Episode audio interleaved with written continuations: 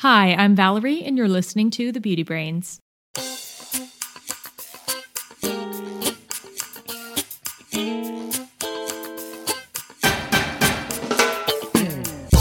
Welcome to The Beauty Brains, a show where real cosmetic chemists answer your beauty product questions and give you an insider's look at the cosmetics industry. This is episode 230. I'm your host, Valerie George, and with me today is my marvelous co host, Perry Romanowski. Hi, Perry. Hey, Valerie, so good to have you back.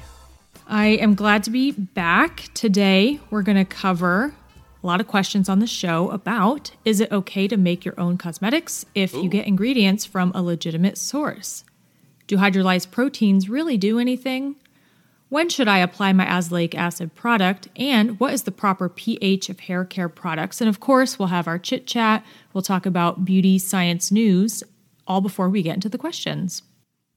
Indeed. You know, Valerie, I was out uh, in the country. Actually, I went to my friend's lake house, which is more of the country than I am here in the city. But uh, there's something about me, but insects just love to bite me. I mean, I've got welts all over my body. Oh, my goodness. Up and down my legs. I kind of thought that maybe I had bed bugs in my house because I don't remember getting bit by any of these, but somehow my like stinger sense has gone up, and just like the next day I get all these welts. I used to get uh, bitten a lot by bugs when I was a kid, and I feel like I don't get bitten as much now. But I also now live in an area where we don't have a lot of bugs. That's the one great thing about, well, there's a couple great things about living in California. Uh, but one of the great things about California is you don't have a ton of um, biting insects, especially in Southern California. Now, when I go home to Ohio, it's totally different uh, where mosquitoes are practically the state bird. Same thing in Illinois, I'm sure. Uh, but yeah, in California, I don't have to worry about that. Well, I have to say, I live in the city proper, so by my house, mosquitoes are not an issue. I, uh, but you know, you go out into the suburbs or into the country, and boy, they sure get me. oh man, that stinks. You don't use bug spray or anything like that? Well, when I remember, I do. Yeah, yes. Oh, um, yeah bug well, because I'm a big fan of DEET, you know. Yeah. Well, I don't think of bug spray too often because it's not really like a beauty product, right? It's more regulated as an insecticide or something like that. It is, although you know, Avon had their Skin So Soft, which was like a cosmetic, but people um, uh, there's always that. My mom would always tell me growing up, "Oh, put some Skin So Soft on that," because something in their fragrance would uh, sort of really bug bugs. Oh yeah, that was. Uh, yeah, I'm I'm sure other people in the Beauty Brains audience heard that Skin So Soft and the bug thing, but uh, yeah, I'd love to know more about that. Whether it's like a urban legend and it was just a ploy to sell more product, or does it really deter bugs? It's a good question. I think I saw a study where it essentially said no, not really.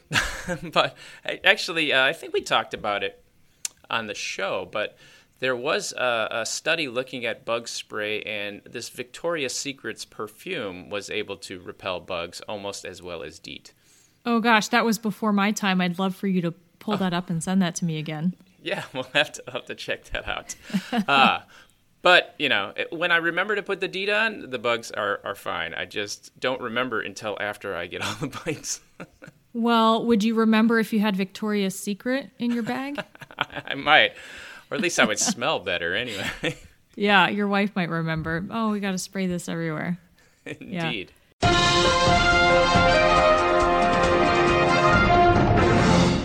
Well, what did you see on the news this week? Well, Valerie, it, it really wasn't this week, but um, some some lovely listener of ours sent in this uh, news report about Whole Foods, and I thought it would be uh, a good opportunity to talk about two subjects uh, hypoallergenic cosmetics and class action lawsuits. First, I'll start I with the love class.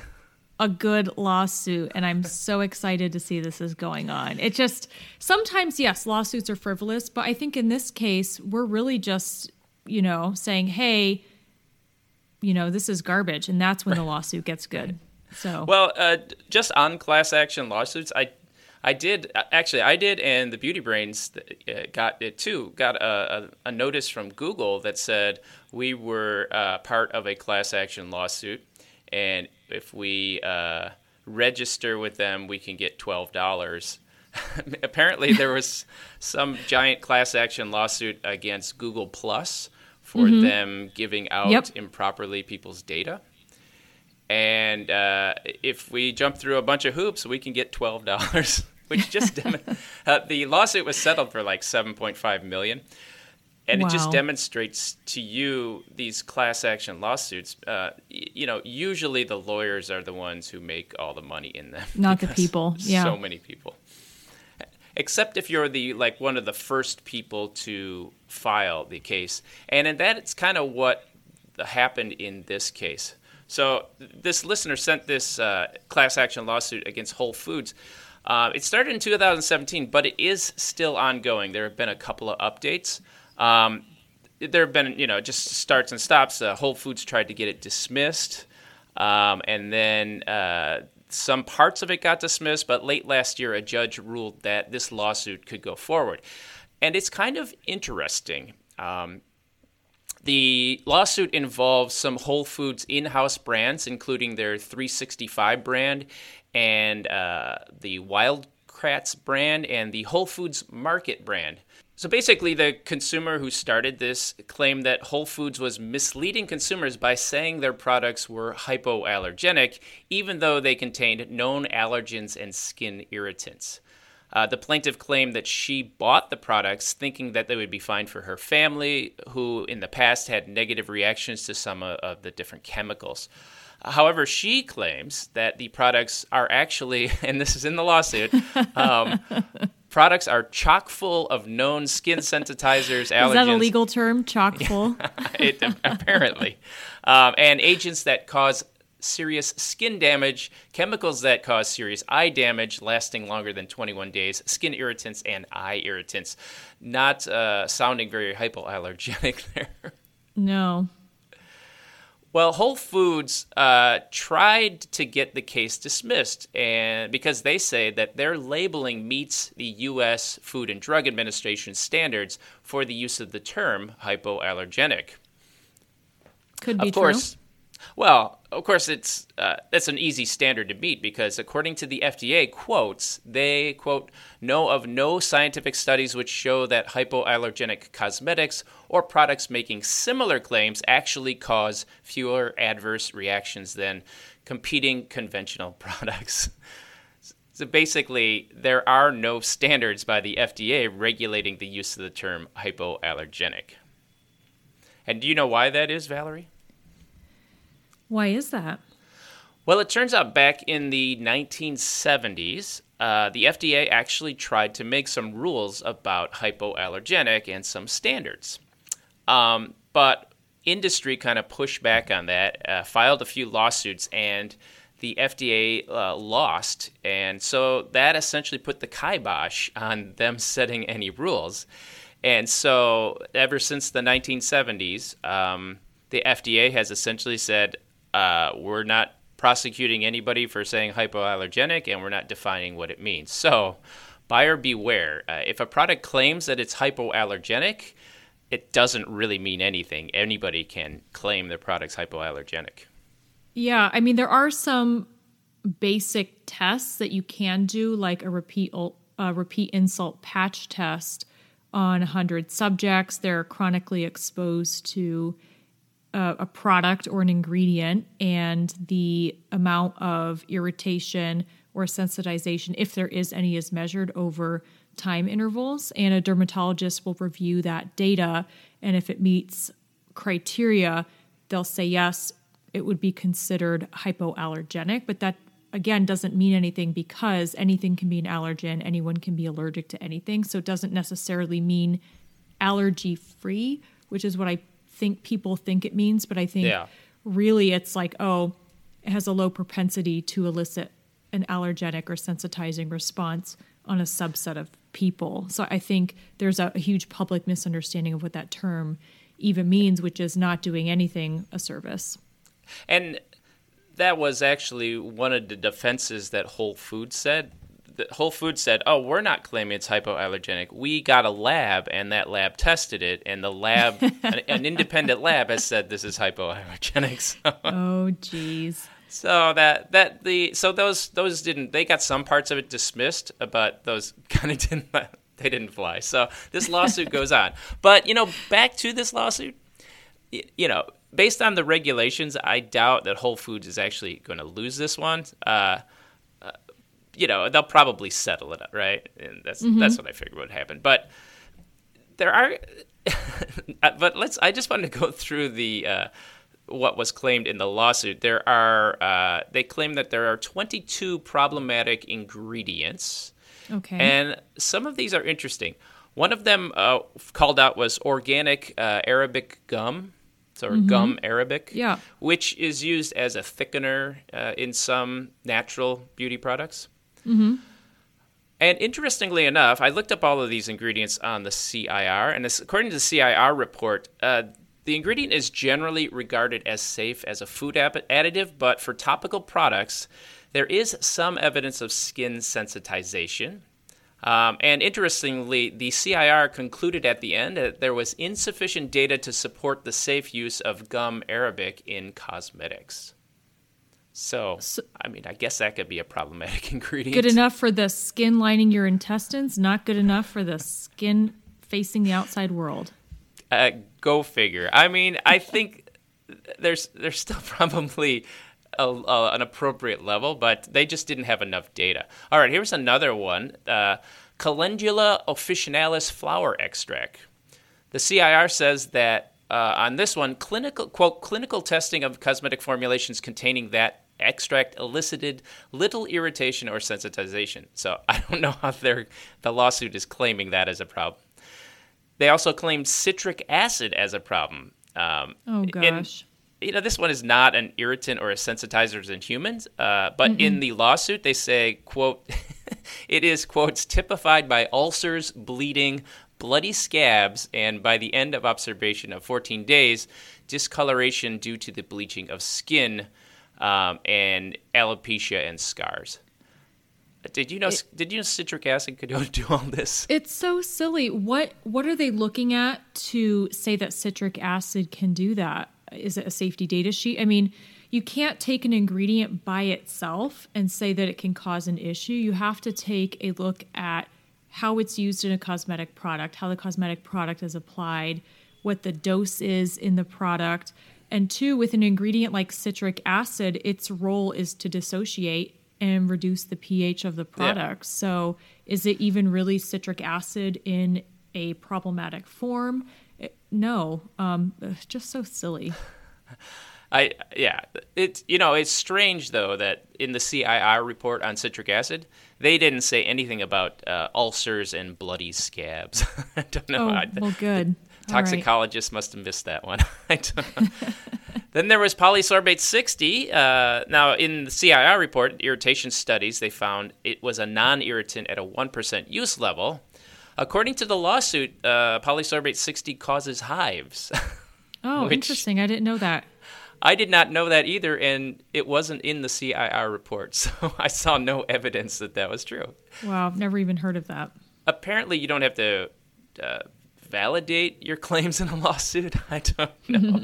and the most surprising one to me that they list here is glycerin, uh. which which they claim this. They claim it is a mutagen known to cause eczema in humans. a mutagen. Glycerin really? is not a mutagen. Mut- mutates your DNA. Where, wow. I don't know where they got this. And as far as causing eczema, um, I, I don't know where they got this, but in the CIR report, there actually is one instance of a person using a glycerin alcohol mix who experienced eczema, and it went away when they stopped using it. But this was out of a test of 420 people, so that hardly is like evidence that uh, glycerin causes eczema. I, I oh dear. Unless you're a lawyer, then it's evidence, but I guess. But seriously, though, uh, by the standards of the lawsuit, really no product could possibly call themselves hyperallergenic, right? I mean, there isn't an ingredient, there isn't a cosmetic out there where you could look at like the MSDS and not find something that's problematic, right? Right. Dose and how it's used is so important. You can, everything can cause an allergy. Yeah. Just like in food. Exactly. Now, since this is kind of a meaningless claims, companies should probably stop making that claim because, I mean, it, it, the FDA doesn't define it, and maybe the, you'll be uh, subject to lawsuits like this. But as far as consumers go, uh, it will be interesting to see how this lawsuit shakes out. Um, but for consumers, you know, don't hypoallergenic you know that it doesn't really have much meaning. And so you know you have to look at the ingredients and are there whether they're ingredients that you're sensitive to or not. Uh, that's the only way you really know if a product is good. I think this hypoallergenic will probably go away because everyone can now just call themselves clean uh, which kind of means the same thing in people's minds. And it's yeah. a lot less fraught with uh, difficulty. Yeah i tell you what this lawsuit's disappointing to see. Now you and i if if Whole Foods were wrong, okay, we would be the first people to point that out. Okay, Absolutely. are they a little bit wrong in making the hypoallergenic claim? You know, not they're not wrong. It's just stupid because it doesn't mean anything. They're but, doing what the industry does, and that's a that's a bad claim anyway. So yeah, yeah. But the accusations that the plaintiff is making with these ingredients are just ridiculous. And I don't think Whole Foods should lose because the plaintiff is ignorant and has no understanding of chemistry or how ingredients react on the skin. I mean, glycerin being a mutagen, I mean, that's that's insane. Uh, yeah, it's it's crazy. yeah, well, we'll keep our eyes on it for sure. Yeah, that segment went a little long, so why don't we just skip on to the questions? Yeah. Our first question, it's an audio question. Oh, yay. Let me hit play. Hi, Beauty Brains. My name is Dev. I've been a longtime listener since about 2015, and I've even had an audio question answered before in episode 142. I was sad when Randy and Perry took an indefinite break, but I'm so glad to see that the Beauty Brains are back and making content after I stopped following the show. I have a few questions to ask. Number one, I make some of my own products using raw materials from Making Cosmetics because it's fun, and I've been making my own eyeliner, including magnetic eyeliner, for a while now. But Valerie, hey Valerie, said that that was a big no no a few episodes back. Is it still wrong to make your own eyeliner even if you're using raw materials from a trusted source like Making Cosmetics? Or was that advice intended for people who use things like cocoa powder? Well, I'm glad you love making your own products. There is nothing more fun than taking ingredients and putting them together and having something that you really enjoy that you can use. I do want to make a little correction. Um, so I, I didn't actually say that like making products on your own is a no no because I fully believe in craftsmanship and that people should be able to take uh, beauty into their own hands and make their own things and. Yeah uh, I'm working on something that's actually kind of related to this. So I'm all for home crafting products, but there are a couple products that I feel like you should never, ever, ever make on your own. And one of those are things that you actually put on your eyes um, or very close to your eye area, just because yeah. the, the risk involved uh, with your eyesight and the health of your eyes. So that's just where I kind of draw the line. It's like, you know, sensitive parts and your eyeballs are like right. probably probably off limits. So I do just want to make that distinction. So is there something wrong with making your own eyeliner even if you're using raw materials from a trusted source? No, there's nothing wrong with it. I think you just run a big risk in injury um, to yourself or to others. So yeah. I would just be very careful. I think uh, making making products that you're poking around your eye is just not a good idea for people. I mean, unless you're an advanced formulator or you have a particularly clean area, uh, it's just fraught with problems. Another type of uh, thing that I see people uh, looking for formulas for online are sunscreens. I think it's a terrible idea for people to make sunscreens at home. Yeah, the reason I recommend to use products from bigger companies that are on the market is because they have the expertise to create products around the eye area. They're hopefully following good manufacturing practices. Yeah. And they also understand regulations because you are not allowed to just put anything around your eye. Certain things are restricted from the eye area. So unless like you really, really, really know what you're doing, I would just avoid making products uh, for an area around your peepers. Um, yeah. If you want to make other stuff, uh, that's totally cool. I would just steer clear from the eyeliner. The other thing is Making Cosmetics is a great resource, but you you don't they're a reseller they're not a manufacturer of raw materials so uh, they can change their source at any time you don't necessarily know if they're doing um, adequate quality control on their ingredients. I'm sure Making Cosmetics is they're a very reputable uh, reseller, but my yeah. point is um, they're not the manufacturer of the raw material, and there's no disclosure on um, what you're getting. And even from a documentation perspective, when I'm formulating something, there's massive amounts of documentation. I like to check before I make a product, and um, yeah, even even though they're reputable, it's you know, unless you're dealing with the actual manufacturer of the raw materials yourselves, I would just stay away from really delicate body areas. Right, and uh, you know, I I agree with you. Making Cosmetics is a they're a good source, they're a good source of information, but uh, you as a consumer, I mean, if I was uh, if I had my own product line and I wanted to sell products, they're not they're not someone I would necessarily use uh, just because uh, if you're an entrepreneur, you want to go direct to the manufacturer wherever you can and not to resellers. Now, I know people at home are going, you know, th- th- they work great for that because they can sell very tiny amounts. Uh, but if you're a serious brand, uh, you would want to go through uh, the the chemical companies that actually make or specifically have contracts to dis- distribute uh, things like that. Happy making. That's good for you that you want to make your own stuff. I hope you have fun. And I was going to add that if you want to make stuff like skin lotions and hair conditioners and shampoos and body washes, those kinds of things are they're all pretty safe to make on your own. Uh, it's just stuff around your eyes and stuff that's supposed to work as a drug. So I recommend people stay away from that. Yep. How about the next one? Do all hydrolyzed proteins actually do anything, or is it just marketing? Well, um, Perry, oh boy, our we... favorite subject, proteins. we can agree to disagree right off the bat here. We've, we've gone back and forth about this a little bit on different shows, even as recently as episode 221. Yeah. Um, so let's let's just uh, you know actually one day, Valerie, I think we should have like a, a debate format of protein pro and protein against. But uh, if we just yeah, lay we out our, our, our basic positions. Um, I've never I've used hydrolyzed proteins in products before, and I've I never found a huge benefit to them beyond uh, you know just working as humectants. But you know maybe my uh, particular way of evaluating them was uh, a little suspect. So I mean, yeah. in my mind, uh, it uh, the the uh, hydrolyzed proteins the kind that you use doesn't really matter, but you're going to only get like humectancy and maybe some film forming effects.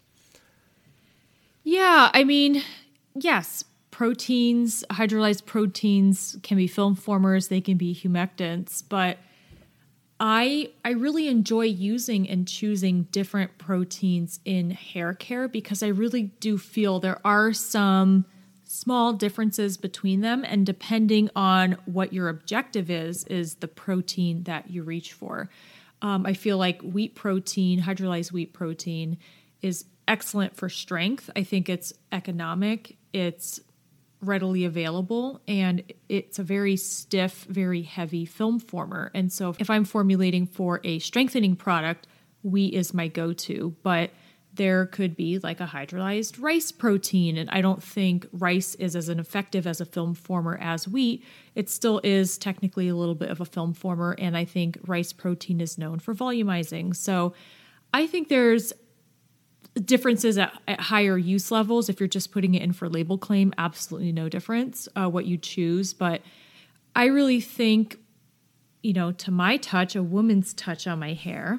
you have long hair too now, Perry. But I, I do. As, as someone I haven't who, got my hair cut since the pandemic started. yeah, it's, it's very long. It's like bursting out of his hat. Um, I, I feel like I can feel differences between them. Can a consumer? I don't know, but you know, it's what I do literally every single day, and I feel like they make a little little subtle difference. Well, you know, that is an interesting point you bring up there. I remember when, back in 2005, when I had the most shampooed head in America, that year I shampooed my head like 1,500 times. I felt that I got to be pretty good at uh, just picking up subtle differences between even surfactants and Yeah. bubble thickness and rinsability.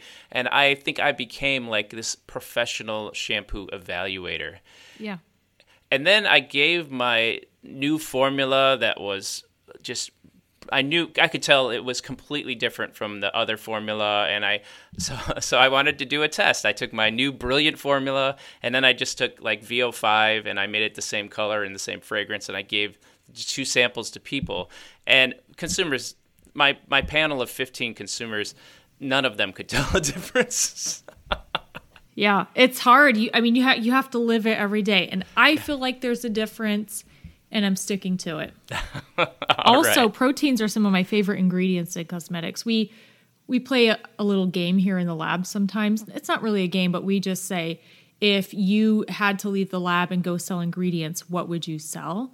And I would either sell oils because I, I think lipid chemistry is very interesting, mm-hmm. Or I would sell proteins. I actually did a protein research in grad school, so I've always had a little bit affinity for proteins, but I, I do like proteins. I am a fan of proteins. I think uh, me given that same challenge, I would go with polymers because then I, it's pretty much I could do anything. Ugh, polymers are when people talk to me about polymers, I like fall asleep. I just get I'm like, ugh. yes, but you see, when I use the term polymer, I consider proteins to be polymers too. Well, yeah, but in terms of like conventional polymers, you know, like right. PVP, boring. Oh, PVP is one of my favorite. Polyvinyl pyrrolidone. You know, you can eat that. Oh, really? Yeah, it's the it's actually the uh, the ingredient that y- you use to keep the M's on the M and M's. Oh, that's right. Oh, who knew? That's ugh. Fun fact. Looks like we got one more question. In this, so one audio question, one audio file, three questions. There we go. That's so great. And if you guys do that too, we'll give you three questions. We just we love audio questions. So pretty well, much whatever we'll, you we'll put just in say it, we'll, we'll just say maybe we will. it's possible. might, might spread Yeah. it over a few shows. yeah. Should I use a product like the Ordinary's azelaic acid suspension 10% directly after washing my face before other products because of its molecular weight and pH? Or is it okay to put it on later in my skin regimen? Thank you, Beauty Brains. Your content is amazing. I love the podcast. I will be forever a fan. Thank you so much. Bye bye. So we've talked about azelaic acid quite a bit on the show. It's one of my favorite acids. I actually have it as a prescription from my dermatologist because I suffer from rosacea on a section of my cheeks. I get these pustules. And when I use the azelaic acid gel, gel cream that is prescribed to me, it keeps the pustules at bay. I'm not going to lie, I use it all over my face. My dermatologist is probably wondering why I go through so much of it. Uh, but it is really great. Uh, it's not a fast exfoliant. It really is something that you need to use frequently every day. And over time, you'll start to see some beneficial results. It's not quick like glycolic acid or lactic acid, where it pretty much just like melts your face off. It's a very slow acting acid in the way it's used in these over the counter products.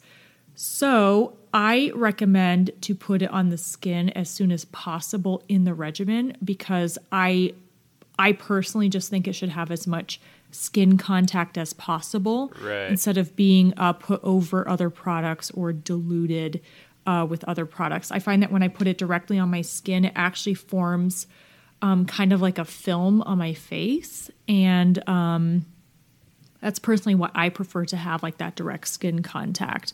I feel like when it's put, also, that's the directions on the prescription Yeah. um, that I have is put it directly on your skin. Um, and that's what I do. I feel like if I have put it on over other moisturizers, I because it is so long acting or slow acting, I don't know if there's any really any difference, but I just think um, putting it directly on the skin is the way to go. And for me, if that's what they're asking you to do in the prescription products, uh, to get the closest and best delivery for the azelaic acid, I would do that in this, the ordinary product, which is a, a great product, by the way. You know, this is just the kind of question, though, that I'm not sure anybody's ever like done a proper study where they No. took people and experimented. So, No. uh, you know, it, like a lot of things in cosmetics, uh, you just sort of have to guess on what makes sense and uh, and, and what go you with like it as if it well. works. Yeah. But me personally, I put it right on my skin, and um, I'm very happy with uh, the improvement of my rosacea, and everywhere else I, that I put it. And uh, your skin's uh, skin looks glowing after that skin peel a couple of weeks ago. oh, it's so great! I like literally cannot wait for my esthetician to open again so that I can get another peel. I'm like Oh. more, more. wow. I, I don't know if that's how it works, but I want more. Looks like we got time for one more question here. Yeah, what is it? Well, Noel says, I recently got into a discussion with a non cosmetic chemist about some things I'd previously thought were generally accepted facts regarding hair care formulations, specifically shampoo. The chemist challenged a lot of my knowledge, and I thought I'd get some uh, insights from a couple of pros. That's uh, that's you and me, Valerie.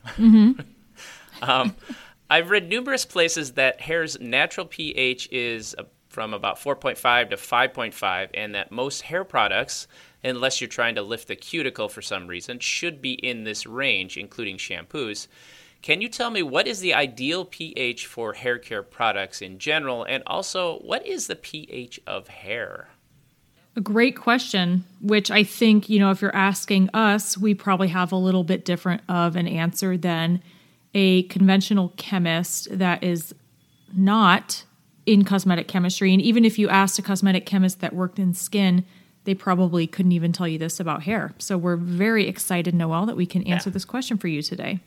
Yeah, we talked about skin pH on episode 224, and we covered some of the issues with the whole concept. Um, well, talking about the hair's pH is also kind of problematic uh, in the same way that skin pH is, because hair is a solid, and so it doesn't actually have a pH. Um, P- pH is a concept that relates to the concentration of hydrogen ions in a solution. Thus, solids just don't have pHs. Um, It's more proper to talk about hair's isoelectric point. Um, and this is the quote the the moment of charge neutrality uh, in a determined pH. Uh, basically, hair is made up of protein, so it has some places that have a plus charge and some places that have a negative charge. And the isoelectric point, that's what people sometimes will erroneously call the hair pH. Yep. There is a great reference book about this called The Chemical and Physical Behavior of Human Hair, or we just say Robbins. Yep, the Robbins text. Yeah. Even for my chemists who who work on hair, this concept of pH and isoelectric point versus isoionic point is is pretty hard to wrap your head around. It, it's pretty deep in in the chemistry realm, and I, I think people do use these um, terms interchangeably. And it, it can get really confusing when you think, okay, how does this relate to the hair care product and what pH it should be at? But you know, even knowing the hair pH, that doesn't really answer the question of what's the ideal pH of some hair care formula. This is kind of a subjective question. What does the question even mean? Is it the ideal pH to have the least stinging of your eyes, or is it the ideal pH to remove the most sebum from your hair, or the ideal pH to leave the best conditioning? What would an ideal pH for a hair care product even mean? Yeah, I think it's a little more clear cut in skin just because you have this acid mantle on your skin, and the goal of skin is I don't want it to feel stripped. I don't want my skin barrier, lipid barrier to be compromised. In hair, it's not necessarily a living substance, it's biologically dead, but it's chemically alive. So, pH is critical in thinking of okay, what is the pH of my product based on what the product should be doing versus Right. what's the best pH for the hair to remain in. It's it's a little bit more complex in hair care. Yeah, because when you're doing something like hair coloring, for example, or bleaching, Mm-hmm. you want to have a high pH. It opens up the cuticle, it gets the uh, the reactions going more quickly. Yep. If you try to use a pH, a low pH for uh, a hair relaxer, for example, it's it's not going to work as well. So. In cases like that, where you have some specific thing you want to do, yeah, there probably is an, a more ideal pH than another. But for things like shampoos, there's not really an ideal pH at which the shampoo is going to clean the best, right? So I think what you what we do is like we say, okay, well, as far as ideal goes, it, it depends. What's your surfactant blend, right? Uh, maybe some surfactants will work better at a lower pH, or some work better at a more neutral pH. Then you think about whether the ingredient might get into your eyes, right? And the pH can affect whether it feels stinging or not. And and in general, like if you're making a baby shampoo, you want it to be uh, more of a neutral pH, and just to protect their eyes. But since since shampoos will go on your hair and that affects the skin, on some level you want it to it could affect the skin mantle, right? The acid mantle. So that's generally why we formulate shampoos at a range of, you know, that 4.5 to 5.5 because that's uh, you know about in line with what the skin acid mantle is. And it probably minimizes the amount of irritation that you're going to have to the scalp. So it just seems like a reasonable range to shoot for. Now, but if people are telling you, oh, there's some ideal pH range of your shampoo, I don't think there's any support for that. Then, as far as something like conditioners go, if there's cationic surfactants in your conditioner, they probably will deposit better if you have a lower pH, say three and a half to four. So you'll find a lot of uh, conditioners are formulated in that range. But you know what? I don't know. Maybe it would work at a higher pH. It depends on your system, right?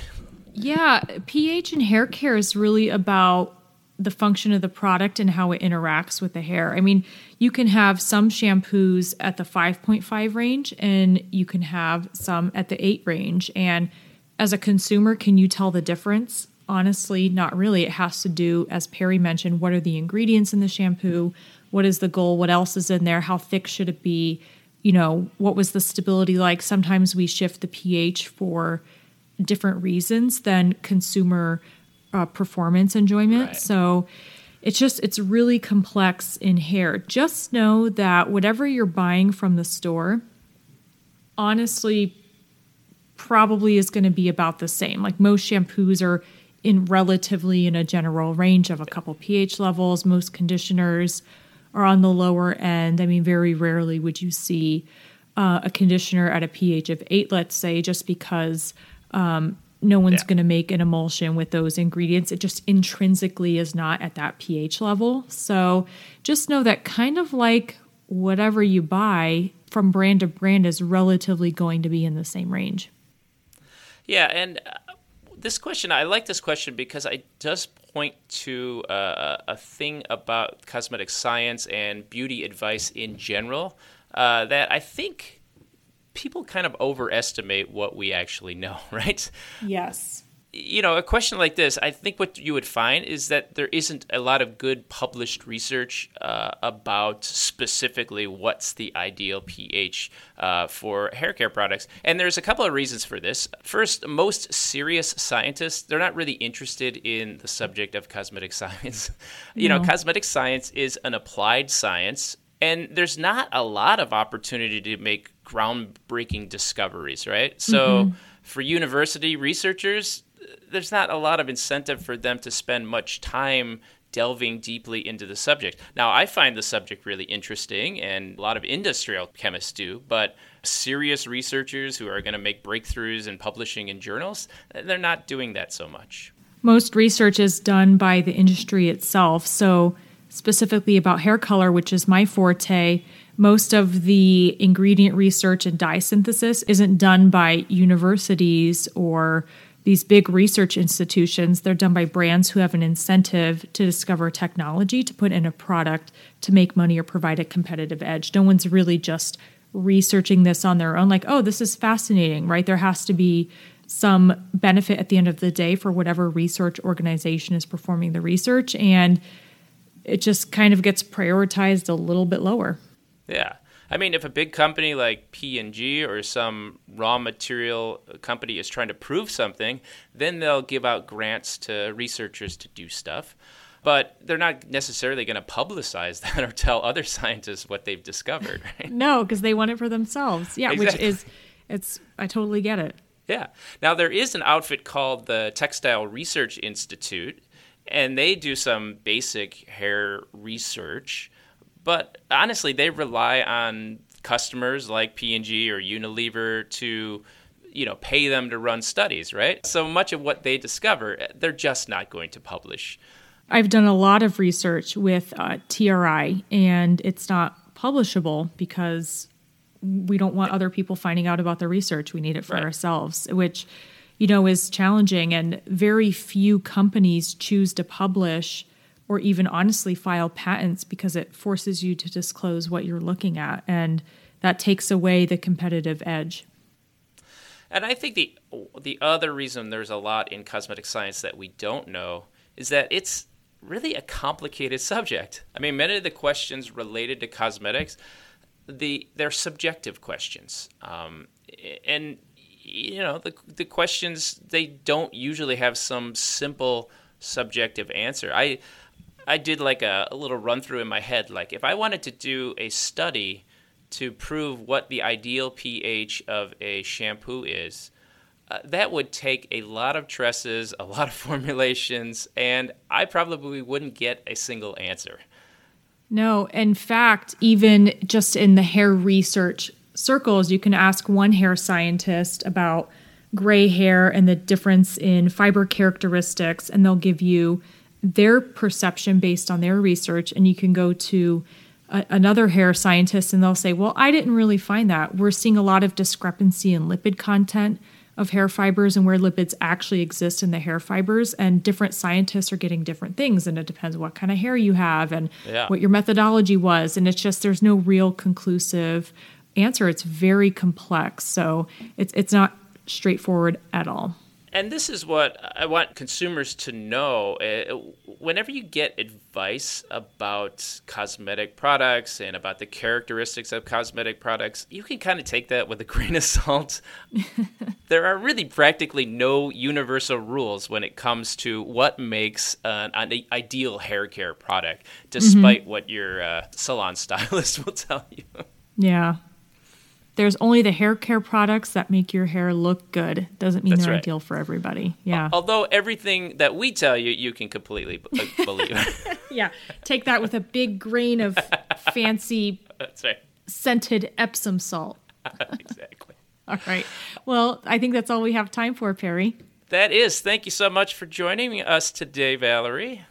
I'm I'm glad to be back. Uh, for those of you guys who don't know, uh, my dear dog, my handsome boy Olive, passed away unexpectedly a week and a half ago. He was 13, so I appreciate uh, being given the time to uh, grieve for him.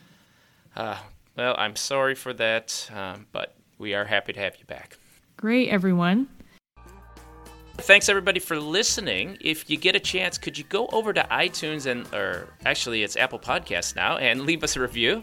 Uh, that's going to help other people find the show and ensure we have a full docket of beauty questions to answer. Actually, you could do that on Spotify too. We're on Spotify, aren't we? We are. Don't forget to also follow us on our various social media accounts. On Instagram, we're at the Beauty Brains 2018. On Twitter, we're at the Beauty Brains, and we have a Facebook page. We are also on Patreon. If you want to subscribe, go to patreon.com slash the beauty brains and you can help keep us funded and keep us going through the new year. so we don't have to fill out those pesky Google class action lawsuits to That's keep us funded. I gotta get my 12 bucks. Oh gosh. Well, thanks again for listening, everyone. And remember, be brainy about your beauty. Thanks, everyone.